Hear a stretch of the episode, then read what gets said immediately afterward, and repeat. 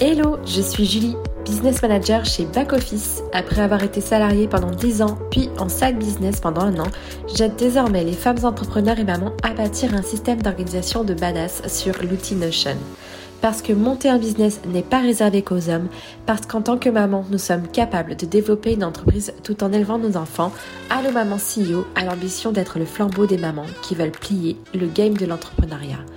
À travers ce podcast, je partagerai mes astuces, mes retours d'expérience sur les actions et stratégies à adopter pour organiser et mener à bien votre projet de business tout en cumulant vie de maman, de femme et d'entrepreneur comme j'ai pu le faire depuis maintenant deux ans. Hello et bienvenue dans l'épisode 5 du podcast Allo Maman CEO.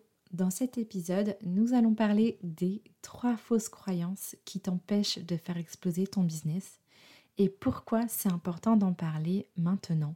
Mais avant ça, et si ce n'est pas déjà fait, abonne-toi à mon podcast pour retrouver plus facilement tous les épisodes la prochaine fois. Vendredi dernier, 16 septembre, j'ai fêté mes deux ans de business avec Back Office. En arrivant dans ce monde merveilleux de l'entrepreneuriat, j'avais vraiment plein d'idées préconçues sur ce monde un peu particulier. Je pensais sincèrement que les choses seraient vraiment plus simples, que ce serait tellement plus facile de faire exploser mon business. Je pensais réellement que j'allais m'immatriculer et être pas riche au début, mais presque gagner de l'argent facilement en travaillant de chez moi. J'étais peut-être influencée par ce qui se passait sur les réseaux sociaux et notamment Instagram où j'avais en ligne de mire toutes ces entrepreneurs américaines ou francophones qui arrivent à faire des lancements à six chiffres facilement. Enfin, du moins à l'époque, c'est ce que je croyais parce que ça avait l'air vraiment facile. J'étais ultra motivée, mais vraiment très très motivée pour être comme elle et finalement, après mon immatriculation en septembre 2020, j'ai quand même eu quelques difficultés à gagner de l'argent. Tout simplement parce que je me suis en fait aperçue que j'avais réellement des croyances ultra fausses sur le fait qu'il est simple de monter un business pour travailler de chez soi et finalement d'en vivre. Je me suis vite aperçue que je me trompais en fait sur toute la ligne et j'ai surtout compris que c'était à cause de ça que je n'avais même pas réfléchi à mon positionnement chose qui est quand même un peu risible aujourd'hui quand j'y pense. J'avais pas du tout clarifié mon pourquoi, mais si ce n'est finalement que de faire de l'argent vite et bien. Et finalement, j'avais pas réfléchi à comment développer mon business. Aujourd'hui, j'avais envie d'en parler dans cet épisode de manière hyper transparente. C'est justement pour éviter que tu tombes toi aussi dans ces pièges qui t'empêchent de faire exploser ton business de preneur. La première fausse croyance que je souhaite développer avec toi dans cet épisode, c'est de penser qu'il n'y a pas besoin d'investir dans son business tout de suite à ton lancement. C'est tout te dire, j'ai commencé avec un logo que j'étais allé chianter sur un site internet de générateur de, logos. Autant dire qu'il était dégueulasse. J'avais bidouillé une identité visuelle avec ce fameux logo sur la version gratuite de Canva. Je me souviens, c'était quand même assez ardos. Mais en même temps, je crois que je n'avais pas vraiment conscience de l'importance aujourd'hui de l'identité visuelle pour son business. Je me souviens, j'avais demandé à une freelance spécialisée dans WordPress de me faire juste une structure de site. Je me chargeais moi-même de mettre des images et d'écrire des textes sans vraiment penser à, tout ce qui est typologie ou même tout ce qui est code pour euh, euh, tout ce qui est site internet. Au fond, j'avais un site qui était pas très beau, sur lequel j'avais passé quand même beaucoup de temps et j'étais pas du tout satisfaite. Bien que euh, je ne connaissais rien à WordPress, j'ai finalement dit ok, il faut admettre que tu n'as pas du tout d'expertise sur les sites internet. On peut pas être bon partout. Aujourd'hui, il faut que tu prennes les devants et que tu changes ça et que tu investisses dans une personne qui saura faire un site internet de compétition. Parce que clairement, je crois que ça passe aussi par là pour développer son business, d'avoir une plateforme où on peut retrouver qui on est et les services qu'on propose. Donc j'ai décidé de déléguer la construction de mon site et surtout la création de ma nouvelle charte graphique à une graphiste web designeuse. J'ai investi, je crois, 1200 balles. J'ai gagné environ 2 à 3 mois sur la construction de mon site internet. J'aurais dû le faire avant. Je regrette de ne pas l'avoir fait avant. parce que j'étais pas du tout fière du site sur lequel j'avais passé un temps infini et sur lequel je ne, communiquais même pas puisque j'étais pas du tout fière de ce que j'avais fait. La leçon que j'en ai tirée, c'est qu'on entend beaucoup dire qu'il n'y a pas besoin d'investir pour trouver des clientes. C'est en partie vrai, le bouche à oreille peut fonctionner en fonction du réseau que tu as, mais tout dépend aussi de l'ambition que tu as avec ton business. Est-ce que c'est pour faire de l'argent de poche?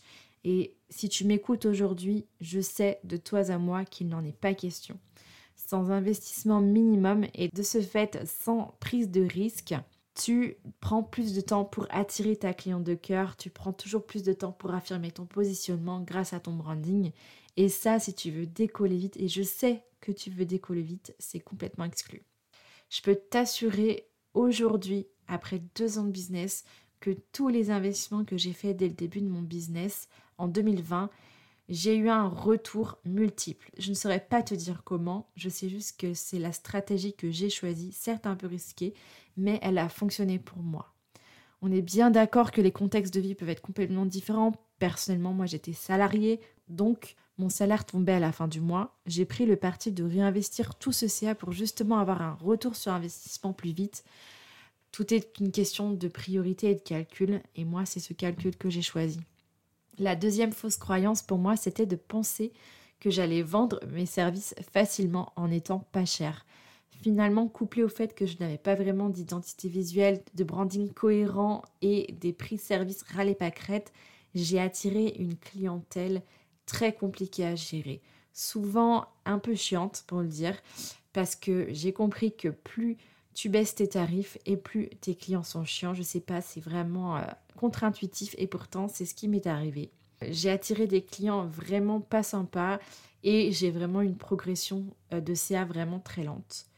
Aujourd'hui, si je peux tirer une leçon de cette fausse croyance, c'est dire qu'il ne faut absolument pas se brader même quand on se lance parce que ça attire toujours les mauvais clients et forcément les mauvais retours parce que ça se passe mal et enfin, ça donne un très mauvais signal à son auditoire.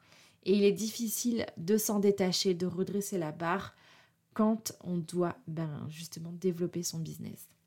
La troisième fausse croyance que j'ai eu à expériencer, et je pense que tu es en train de l'expériencer, c'est de penser que je pouvais faire décoller mon business sans réelle préparation en amont, que ce soit au niveau de ma vision, de mon positionnement et de la clarification de mes objectifs, mais aussi au niveau de mon organisation interne. J'ai eu tort de croire que ce serait simple d'organiser un business tout en essayant de gérer mes missions clients. Et finalement, je me suis retrouvée à être complètement dans le brouillard, en proie à la désorganisation totale puisque je n'avais rien préparé dans mon back-office. Je n'avais absolument aucun outil pour organiser toutes mes missions, pour organiser ma finance et surtout pour assurer les projets business pour le futur développement de back-office. La leçon que j'en tire aujourd'hui sur cette fausse croyance, c'est qu'il ne faut pas attendre d'être un peu plus, vous les guillemets, un peu plus, pour penser à cette partie, l'une des plus importantes à mon sens. Le premier conseil que je te donne pour ton business qui découle de cette leçon, c'est de te poser une demi-journée, une journée, une semaine, peu importe, et de réfléchir à comment tu veux intégrer ce business à ta vie. C'est-à-dire, si tu es maman avec enfant, il faut tenir compte de toutes les contraintes qui concernent ta vie perso sur ton business. Comment est-ce que toi tu fonctionnes? Est-ce que tu es plus productive le matin ou plutôt chill le matin, si tu es plutôt chill l'après-midi. Dans ces cas-là, c'est comme ça que tu vas devoir organiser toutes tes journées en ayant les tâches les plus importantes le matin et les tâches les plus chill l'après-midi. En gros, savoir quand on travaille le mieux pour construire son quotidien d'entrepreneur autour de ça. Et il faut te demander comment tu veux que le business fonctionne en interne. Et c'est là où intervient la mise en place de process. Et là, j'ouvre un grand disclaimer. Quand je dis procès, ce n'est pas nécessairement des choses très compliquées. C'est tout simplement écrire quelque part ce que tu fais et comment tu le fais pour systémiser toutes tes tâches qui se retrouvent chaque semaine. Par exemple, un truc tout simple, création de posts Instagram ou alors écriture d'un article de blog ou bien onboarding d'un nouveau client. Toutes ces choses que tu vas faire régulièrement, faisant des mini-process simples, ça t'aidera vraiment à avancer plus vite. Tu ne te poseras pas de questions sur comment faire puisque tes process te le diront pour toi. Et pour finir sur mes conseils, réfléchis avant que ton business décolle. De quelle manière souhaites-tu piloter ton business? En d'autres termes, comment envisages-tu de structurer ton business? Comment envisages-tu de centraliser toutes les informations qui vont graviter autour de ton business? En fin de compte, ça revient à se demander comment souhaites-tu préparer le nid douillet sur lequel reposera tout ton business pour qu'il se développe sereinement. Et toutes ces questions, il faut se les poser avant que tu sois submergé par les demandes clients. La seule conséquence, si tu ne le fais pas maintenant, c'est que tu ne pourras même plus assurer ces demandes clients car tu seras perdu dans la masse de choses à faire. Et pour moi, rien de mieux qu'un outil d'organisation pour brainstormer sur les fondations de ton organisation interne. En gros, rien de mieux qu'un outil pour structurer ton business avec des process, une gestion de projet, de finances et de stratégie qui sera au service de ta vie et non l'inverse. Ça y est les amis, c'est la fin de l'épisode. J'espère qu'il vous a plu. Si c'est le cas, n'hésitez pas à mettre 5 étoiles sur Apple Podcast ou sur Spotify. Vous retrouverez en description de l'épisode tous les liens abordés, que ce soit des ressources à télécharger ou des comptes Instagram à visiter pour avoir le max d'informations et de valeur pour faire avancer votre business. En attendant, je vous dis à très vite dans un prochain épisode.